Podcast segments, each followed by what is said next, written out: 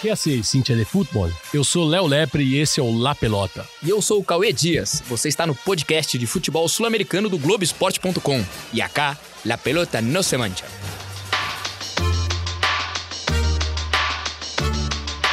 Eu me equivoquei e paguei. Pero la pelota no, la pelota no se mancha. Abreu tiró.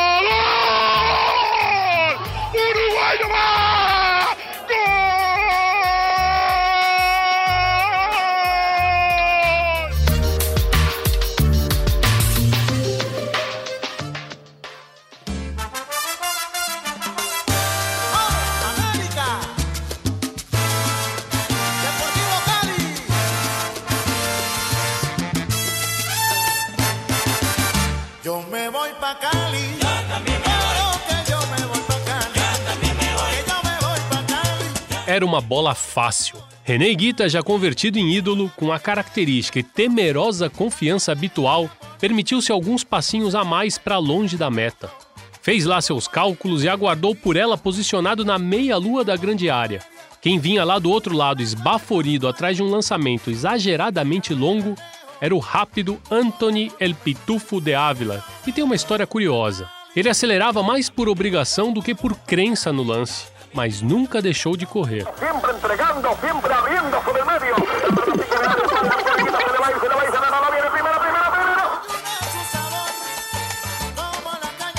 De repente, a bola caiu e quicou em cima do goleiro, que nem fez o domínio e tampouco a afastou.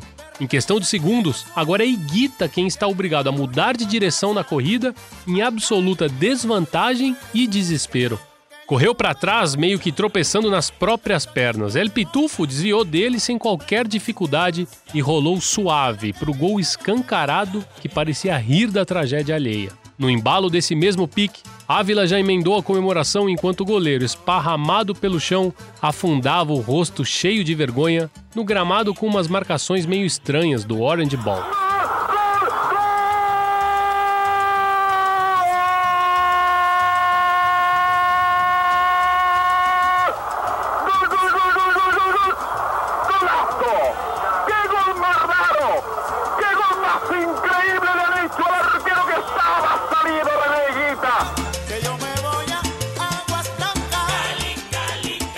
Aquele gol solitário decidiu o grande clássico colombiano do momento, começo dos anos 90. Foi no dia 31 de março de 1991, em Miami, Estados Unidos. América de Cali 1, Atlético Nacional 0. Há 30 anos, o primeiro jogo da Copa Libertadores disputado fora dos limites da América do Sul. De Ávila, picando por el centro, superando la marca de Villa, sigue esférico, salido del arco el arquero permite que pique esa bola. Se le zafó, se le soltó Patino y él también gateó. Postrado, recordando el regreso frente al Camerún. Como cuando Vila logró superarlo, regresa gateando el arquero y Antonio el Pipo de Ávila.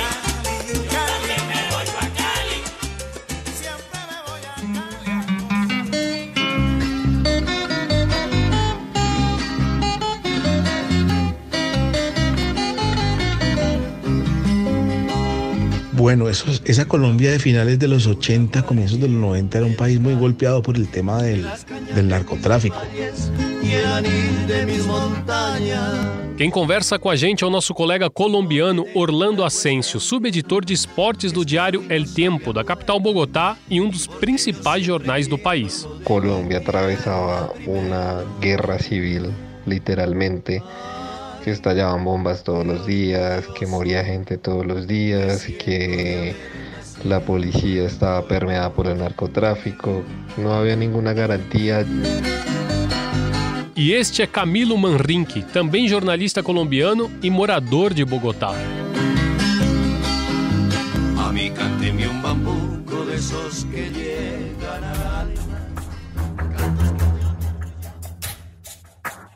El ataque fue ordenado por Pablo Escobar, que hizo de 1989 el año del terror em Colômbia. Uma série de acontecimentos levou à realização em Miami daquele clássico, que era o mais importante do futebol colombiano à época. E muito disso passa pelo ano de 1989, particularmente violento na história recente de terrorismo na Colômbia. A disputa pelo poder, afinal, e como a gente vai ver mais adiante, sempre foi por isso, pelo poder ou pela demonstração de poder. Enfim, a disputa pelo poder ficava cada vez mais violenta, com uma série de atentados à bomba e execuções. Entre 89 e 1990, três candidatos à presidência do país foram assassinados: Luiz Carlos Galán, Bernardo Jaramillo e Carlos Pizarro. Os únicos inimigos son los que utilizan el terror, la violencia para callar al pueblo colombiano, para intimidarlo o para asesinarle a sus más importantes protagonistas.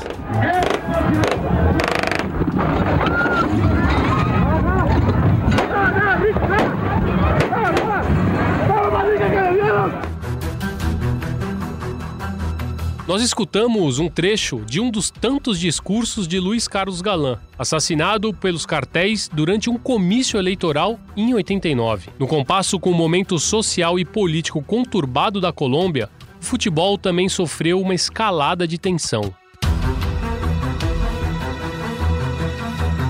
Se conoció ya mucho después que había equipos eh, del fútbol colombiano que eran manejados con dinero de los carteles. Sobre todo los, los, los, dos más, más abiertos y que más se descubrió el tema fueron Millonarios, que era de, de Gonzalo Rodríguez Gacha, y el América de Cali, que era de los, de los Rodríguez Orejuela, del cartel de Cali. Rodríguez Gacha era el socio de Pablo Escobar en, el cartel de Medellín.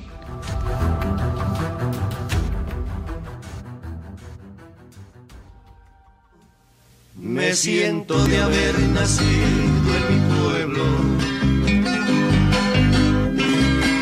Os irmãos Rodríguez Orejuela e o cartel de Cali no América. Pablo Escobar com o cartel de Medellín no Nacional e também o seu sócio na capital Bogotá, Gonzalo Rodríguez Gacha, el mexicano, no Milionários. Estes eram os três homens que financiavam os clubes mais poderosos da Colômbia. Por 11 anos, entre 1981 e 1992, o título nacional alternou de mãos, mas nunca de donos. Ficou sempre entre estes três poderosos. Mas outros times também receberam suporte dos cartéis. Né? Independiente Medellín, também com Escobar, o Deportivo Pereira com Octávio Piedraíta, Independente Santa Fé com Fanor Arizabaleta, outro membro do cartel de Cali, e até mesmo o carismático União Madalena. Todos suspeitos mas é importante que se registre isso. De comprovado contra esses clubes, até hoje, nada. Zero. Diante da justiça, quem respondeu foram os famosos laranjas, os homens que emprestam um nome e depois pagam preço. Sí, sempre, sempre han existido relatos acerca de, de cómo se, se manipuló el fútbol colombiano y los resultados en esa época. Entonces, efectivamente sí, sí, hay muchos relatos de árbitros, de jugadores, pero pues una investigación, así que tú digas, eh, se halló esto, la fiscalía encontró esto, no. O sea, siempre han sido relatos de gente, sí, a mí nosotros nos pagaron, sí, a nosotros nos dijeron tal cosa, pero nunca así una investigación seria pues como para ameritar una descalificación o algo así, nunca. Me siento de haber nacido en mi pueblo. O futebol servia como uma fácil e rápida maneira dos cartéis lavarem o faturamento com as drogas. Vários jogadores sul-americanos cobiçados desembarcaram na Colômbia naquele tempo, em transferências acertadas com dinheiro que era melhor nem perguntar qual a origem. Eles ajudaram a elevar o nível do futebol local. E no começo, o futebol servia apenas para isso mesmo os chefões do tráfico lavavam a grana, traziam craques, seguravam os destaques dos times e não sofriam nada com as derrotas e nem perdiam o sono por um título que escapasse numa disputa de pênaltis. Os clubes de futebol eram puro e simples negócio. Essa época era demonstrar simplesmente poder. Quem tinha mais, quem comprava mais policias, quem tinha mais fincas, eh, quem tinha mais poder no estado. Era eso, pero era una demostración de poder. De ahí que les interesara cuánto quedara un partido. Esto no, simplemente Y por eso es que lo- lo- los jugadores también hablan de que, de que sí, hubo plata de narcotráfico y todo, pero en la cancha era otro precio, en la cancha era otra cosa. Muchachas, música y trago. Mas a Libertadores, conquistada em 89 pelo Nacional, a primeira do país depois de três tentativas frustradas do América, fomentou uma rivalidade que já se sentia aumentar. Qué orgulloso me de ser un buen colombiano.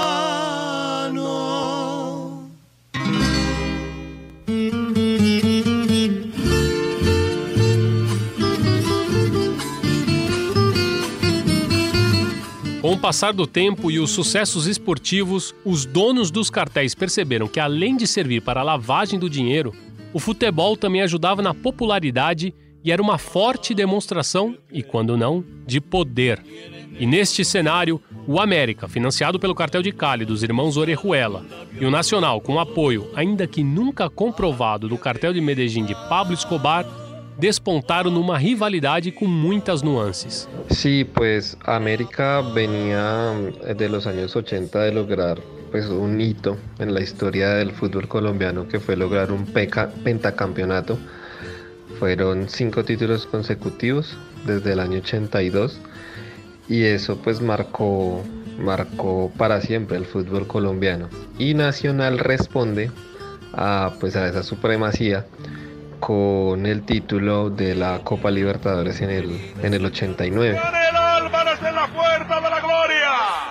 Leonel Álvarez con pierna derecha cobra para Colombia.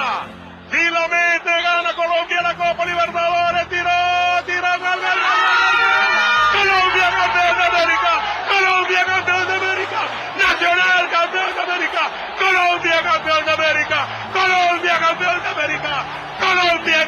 Continental. Colombia campeón continental. Mi patria, mi patria querida. Colombia campeón continental. Son como los representantes de dos regiones del país, de, de Antioquia Nacional y del Valle del Cauca, América de Cali, que aparte de, de tener pues un arraigo muy importante en el país, vivieron toda este, esta cuestión del narcotráfico con el cartel de Cali, el cartel de Medellín. Entonces eso fue, el, fútbol entró a ser parte de esa gran rivalidad en todo sentido entre Antioquia y el Valle del Cauca.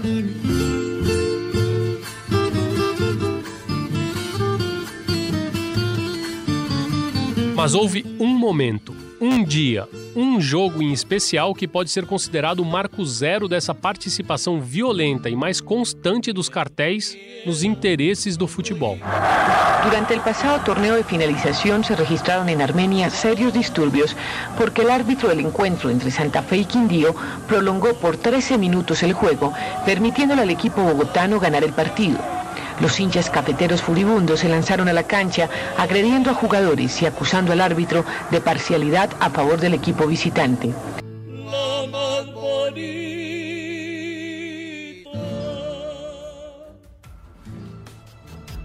Quindío e Santa Fé, 1988. O árbitro da partida adicionou 13 minutos ao jogo, o que permitiu ao Santa Fé, o visitante na ocasião, vencer o jogo, que terminou em uma feroz batalha campal. A partir de então, os clubes ou os donos dos clubes passaram a disputar de uma forma mais enérgica e sangrenta a influência nos resultados das partidas.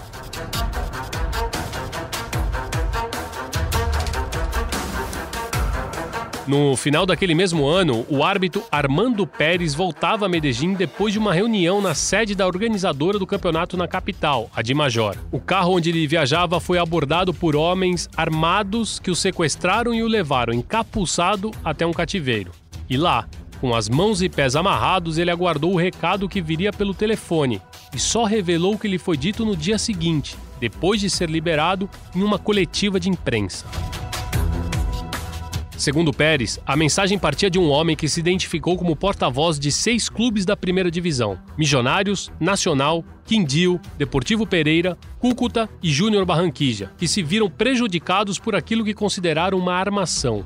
O recado vinha como ameaça de morte contra os juízes que, abre aspas, atuarem mal no campeonato, fecha aspas, e uma acusação direta ao América e também ao Santa Fé por compra de árbitros. Pues ya es cuando viene todo el tema de las amenazas, cuando empieza ya la, la, la pelea frontal entre América, Millonarios, Nacional, para ya demostrar um poderio.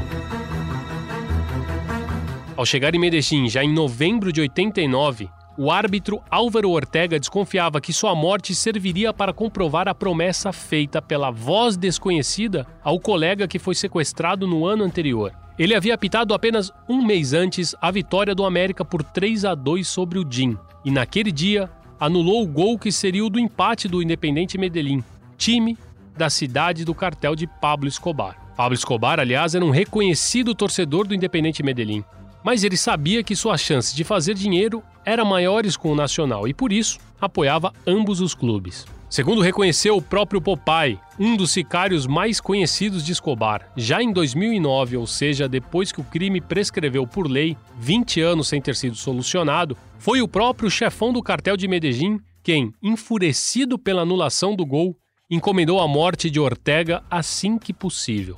Escutem o próprio Popeye falando sobre isso num programa de televisão colombiano. Pablo Escobar Gaviria, lo que, lo que llamamos es el hincha sandía, verde por fuera, rojo por dentro. Él era hincha del Independiente Medellín, totalmente 100%, porque el Medellín es el equipo de las personas menos favorecidas de la ciudad.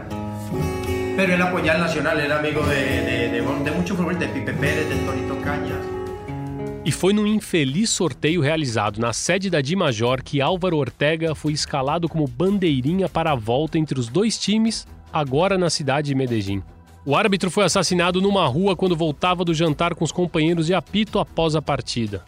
Sua morte foi definida por um sorteio e ele sabia. Y con este hecho aparecía una noticia que ha sido única en la historia del fútbol colombiano, la cancelación del torneo profesional del fútbol 1989. Resuelve por unanimidad, primero, declarar cancelado el campeonato profesional de fútbol de 1989.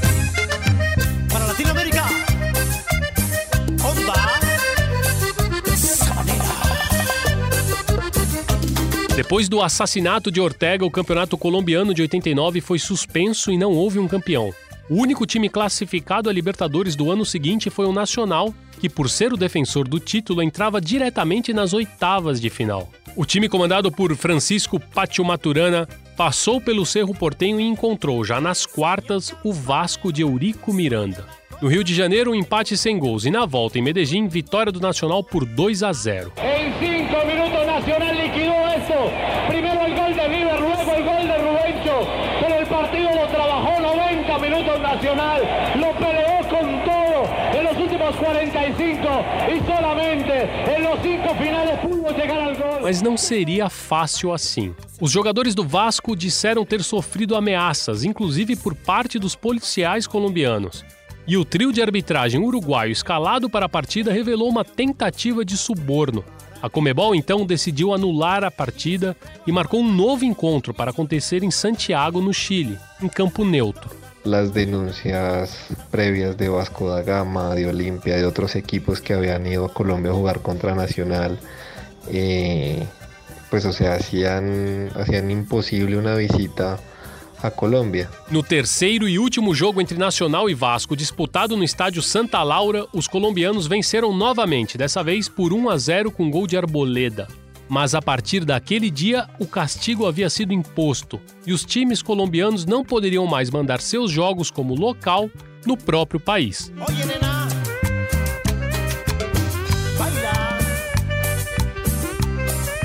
Então América e Nacional tiveram de sair da Colômbia para disputar a edição de 91 da Copa Libertadores.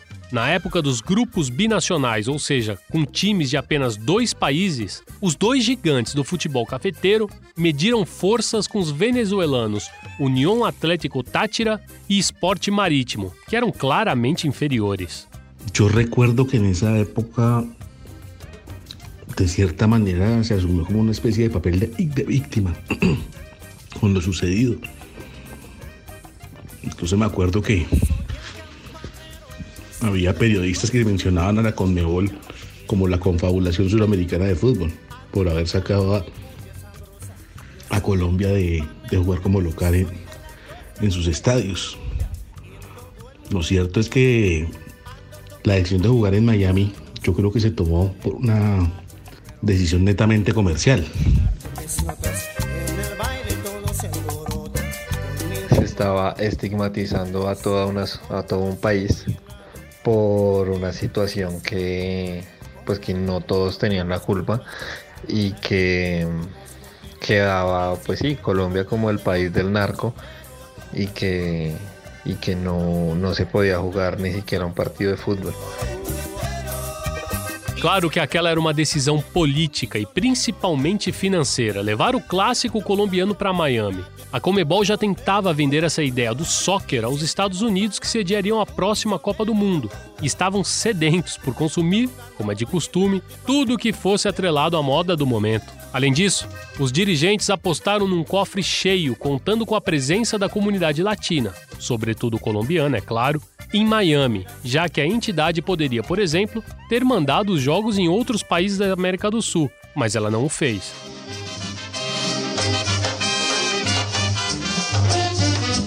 Yo creo que sí hubo una, un perjuicio del país en cuanto a imagen, pues, pues ya por todos los cuestionamientos, pues por todos los, señala, los señalamientos, por, eh, por tener que pagar eh, por todo el tema de las, de las amenazas que, que hubo en la época y que terminaron sacando a los equipos de, del país. Os anos dourados para a Colômbia foram, sem dúvida, as décadas de 80 e 90, quando, tanto a nível de clubes como também de seleções, o país era um protagonista. Porém, de alguma forma, às vezes até meio cheia de preconceitos, sempre que a memória revisa os arquivos sobre os grandes times daqueles anos, as equipes colombianas parecem surgir com uma espécie de asterisco.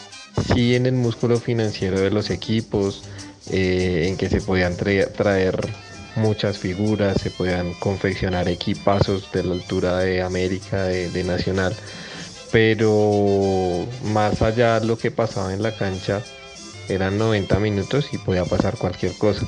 Y en ese, en ese entonces Colombia demostró estar a la altura en, en, en Sudamérica y fue una época dorada que, que sí, o sea, muchos le bajan la caña y todo por eso, pero realmente hubo muy buenos jugadores y, se compitió al más alto nivel. Saltando primero Borelli, dejando al pibe, Valderrama arrancando el pibe, el pibe se queda con el esférico, para donde está destapado ahora el tren, la pidió el tren, también la pidió Rincón, Rincón. ¡Sí, Colombia! ¡Sí, Colombia!